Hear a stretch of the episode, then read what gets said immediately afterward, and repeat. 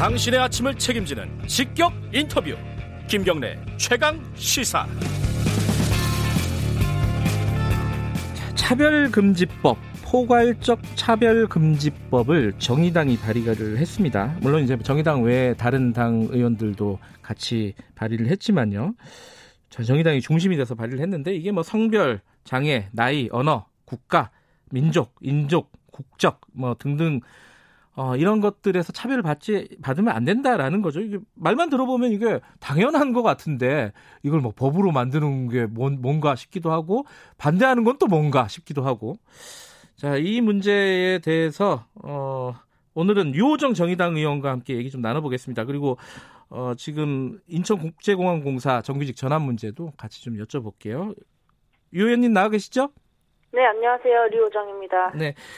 아, 이게 포괄적 차별금지법, 이게 상당히 오래된 논란인데, 요번에 정의당에서 발의한 거는 뭐 다른, 지금까지 어, 발의됐던 법과는 다른 특이한 점이 있나요?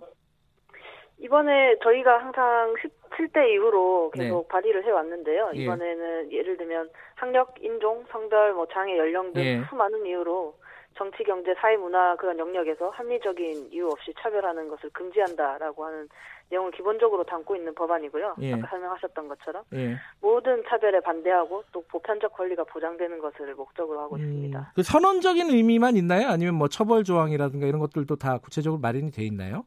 아, 처벌 조항에 대해서 많은 분들이 오해를 하고 계신데 음. 어, 매우 협소한, 그러니까 매우 특별한 경우에 처벌하는 조항이 있습니다. 뭐 네. 시정 권고를 했음에도 불구하고 계속해서 인사상 불이익을 주는 뭐 네. 뭐 예를 들면 사용자 같은 그런 경우이고 네. 보통 이제 정규 정규의 자유를 이제 해친다라고 말씀을 많이 하시는데 전혀 그렇지는 않습니다. 음. 네. 근데 이게 이제 발의를 하려면 의원이 10명이 필요하잖아요. 네. 예, 근데 정의당 의원이 6명이고 나머지 4명은 더불어민주당 2명하고 이제 각 다른 정당에서 열린우리당하고 어, 한, 한 당이 기본소득당인가요? 네네네. 예, 이렇게 했는데 굉장히 어려웠다면서요. 의원들 10명 모으는 것도. 어땠습니까? 의원들 반응이? 어, 장혜원 의원님이 이제 나서서 예. 이 10명을 채우는데 좀 발벗고 나서셨는데 예. 한분 한 전화도 드리고 찾아가서 뵙기도 하면서 그렇게 10명을 네, 채울 수 있었습니다. 근데 그 어, 열명 이게 어려운 이유가 뭐예요? 이게 굉장히 좀 선언적이기도 하고 보편적인 것 같기도 하고 당연한 것 같은 법안인데 왜 10명 채우기가 그렇게 어려운 거예요? 아무래도 아직까지 그 성소수자에 대한 편견이 있기 때문인 것 같은데요. 음. 어, 어떤 사실 이제 뭐 미통당 같은 데서도 차별금지법을 발의하긴 했지만 성적 네. 지향을 빼고 법안 발의를 검토하고 있잖아요. 아하.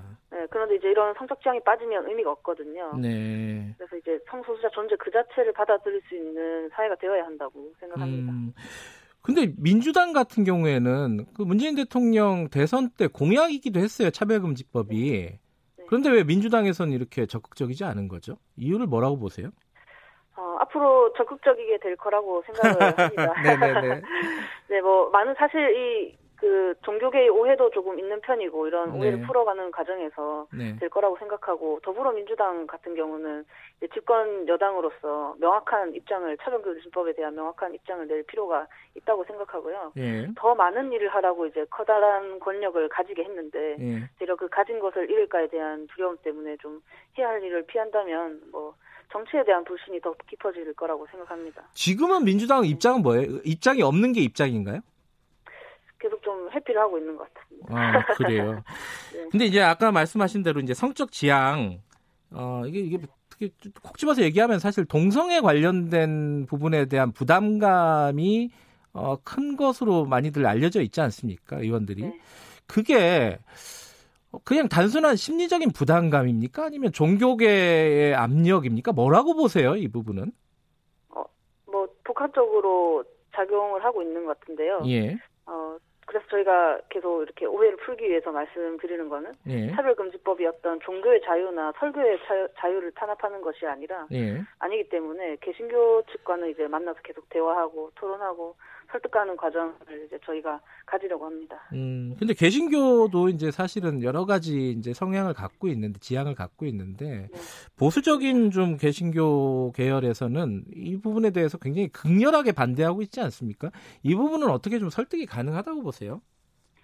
저희 이제 심상정 대표님 같은 경우에 이미 어, 이런 교회 분들과 만나서 이야기를 네. 하고 뭐 대화하고 또 오해가 많거든요. 네. 뭐 종교의 자유를 탄압하는 걸로 받아들이시는 분들이 꽤 있으셔서 그런 게 아니다라고 법안 내용을 충분히 설득하고 음. 있습니다. 그러니까 뭐 이건데 그런 거잖아요. 뭐 보수적인 개신교 쪽에서는 아니 성경에서 동성애를 인정하지 않는데 이게 동성애 차별을 금지하는 법안을 우리 뭐 반대한다 이런 건데 이게 어떻게 가능할까? 어떻게 뭐 어떻게 생각하십니까 이 부분은? 제가 종교인은 아니지만 네. 그 사랑을 차별하는 내용이 있다고 생각하지는 않습니다. 그리고 음. 이제 그 종교에 대해서도 해석이 음. 각자 다르시고 네. 네, 종교인들마다 의견이 또 다르기 때문에 뭐 어떤 성경에서 이렇게 했다라고 음. 제가 이렇게 말씀드릴 수는 없을 것 같습니다. 어제 KBS 뉴스를 보면은 네. 국민들은 사실 이 차별금지법에 대해서 상당수 찬성을 하는 것 같아요. 그렇죠. 꽤 높은 네. 비율로 찬성을 하는데. 88%죠. 예. 네. 근데 의원들은 거의 대답을 안 하는 사람들이 3분의 2가 넘더라고요. 그이 부분은 참, 예, 국회에서 넘기가 힘든 어떤 턱이 아닌가, 벽 이 아닌가라는 생각도 들어요. 이거 어떻게 지금 돌파하실 계획이신지, 이 부분은. 과거에는 사실 저희가 성소수자에 대한 어떤 인식이 많이 부족하기는 했거든요. 그래서 네. 그때도 반대도 어찌 보면 심했던 과거가 있었고. 네. 그럼 하지만 지금은 사회가 많이 변해서 인식도 충분히 많이 변했는데도 불구하고 특히 이제 국회에 오래 계셨던 분들 이제 약간 좀 너무 과거를 생각하면서 몸을 사리시는 것 같아요. 세상이 이만큼 바뀌었는데. 네. 네. 그래요. 알겠습니다. 그 우리 그 인천공항 어, 정규직 전환 문제도 간단하게 좀 여쭤볼게요. 지금 이 문제가 어, 청년 세대들이 반발하고 있다. 이 공정성이나 이런 부분 때문에 예, 이게 특히 이제 어, 미래통합당 같은 경우에서는 그래가지고 로또 취업 방지법 이런 것들 만들겠다라고 하는데 이런 건 어떻게 보시나요? 직접 당사자이시기도 하셨고 어떻게 보세요 이 부분은? 어 제가 그 1분만 쭉 얘기하겠습니다. 예 말씀하세요. 네. 그 가짜 뉴스 때문이라고 말씀하시는 분들도 있지만 네. 저는 그게 없었더라도 이 청년들의 불만은 있었을 거라고 생각을 합니다. 그래요. 음... 네. 청년 세대는 사실 좀 주변을 돌아보기는커녕 자기 자신이 무엇을 원하는지 돌아볼 여유도 없고 네. 대학이나 어떤 첫 직장이 정해지면 그게 그대로 계급이 되는 게 당연하다고 가르치는 그런 세상을 살아왔습니다. 저는 네. 어릴 적을 네. 절대 풀리면 안 되는 세상을 살아왔고 네. 그래서 저는 이 문제의 본질이 어떤 정규직화가 아니라 불평등이라고 네. 생각합니다. 예. 가진 사람은 계속해서 더 가지는데 없는 사람은 겨우 버텨내는 것만 가능한 그런 세상. 예. 그리고 또 착취하고도 혁신이라 주장하는 세상. 네. 또 상위 1%를 상회할 이런 분노를 교묘하게 깨어내어서 어찌 보면 나랑 똑같이 아득바득 살아가고 있을지도 모르는 그런 주변의 또 다른 나를 보고 박탈감을 느끼라고 이렇게 유도하는 그런 세상이 문제라고 생각합니다. 네. 그럼 이번에 인천국제공항에서 전기집 전환된 거는 어떻게 보십니까? 아까 이준석 어, 미래통합당 전 최고위원 같은 경우에는 애초에 시작부터 잘못됐다. 대통령이 갔다고 해서 거기 막 콕 집어가지고 이렇게 어, 정규직 전환하는 게 말이 되느냐. 이게 과정이나 이런 부분들의 기준도 명확하지 않고 형평성도 다른 기업들과의 형평성도 문제가 있고 이런 부분은 어떻게 생각하십니까? 그분이 그렇게 이야기하기도 했고 또 이 전 사실 이게 되게 비극적이라고 생각하거든요. 네. 그런데 그걸 두고 또 미, 미통당 이제 하태경 의원님 같은 경우에는 문재인 대통령이지라도 정규직화 철회해야 한다. 네. 라고 말했는데 굉장히 잘못된 발언이라고 생각하고요. 네. 사실 이 비정규직의 정규직화를 두고 네. 공동체 질서를 뒤흔든 반사회적 범죄 이런 식으로 규정을 하면 음. 도대체 누가 행복해질 수 있겠습니까? 네.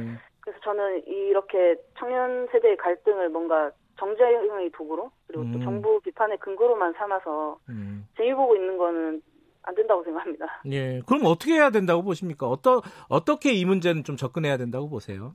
네. 그 비정규직 문제가 있는데요. 네.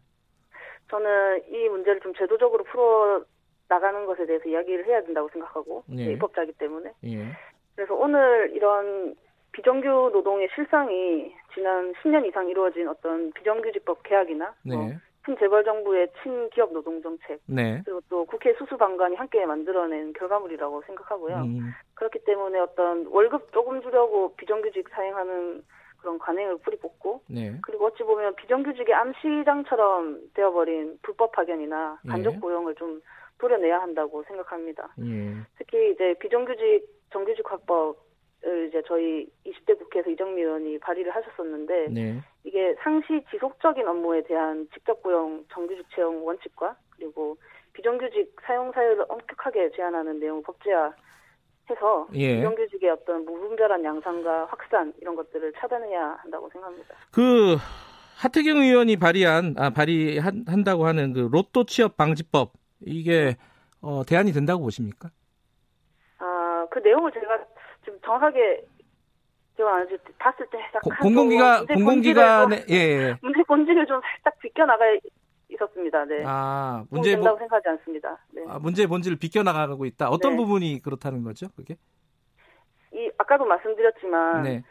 어, 비정규직 문제라는 것이 예. 그한 회사 안에서만 이루어지고 있는 게 아니라 우리 사회 음. 전반을 이제 휘어잡고 있는 이런 음. 불평등에 관한 문제인데 그것을 시정하지 않고 이렇게 네. 그냥 로또 로또 취업 방지법이라는 굉장히 자극적인 이름을 내걸고 음. 그때 한철 장사하는 것은 옳지 않다고 생각합니다. 음, 한철 장사하는 네. 느낌이다. 네. 예. 네. 알겠습니다. 오늘 여기까지 듣겠습니다. 고맙습니다. 네, 감사합니다. 정의당의 류호정 의원이었습니다. 자, 오늘 퀴즈 정답 말씀드려야겠네요. 어, 어려우셨죠? 2번입니다. G7. 자, 커피 쿠폰 당첨자 목록은 김경래 최강 시사 홈페이지에 올라가 있습니다. 아, 올려두겠습니다. 나중에 꼭 확인하시고요. 6월 30일 화요일, 화요일 김경래 최강사 오늘 여기까지 하겠습니다. 내일 아침 7시 20분 다시 돌아옵니다.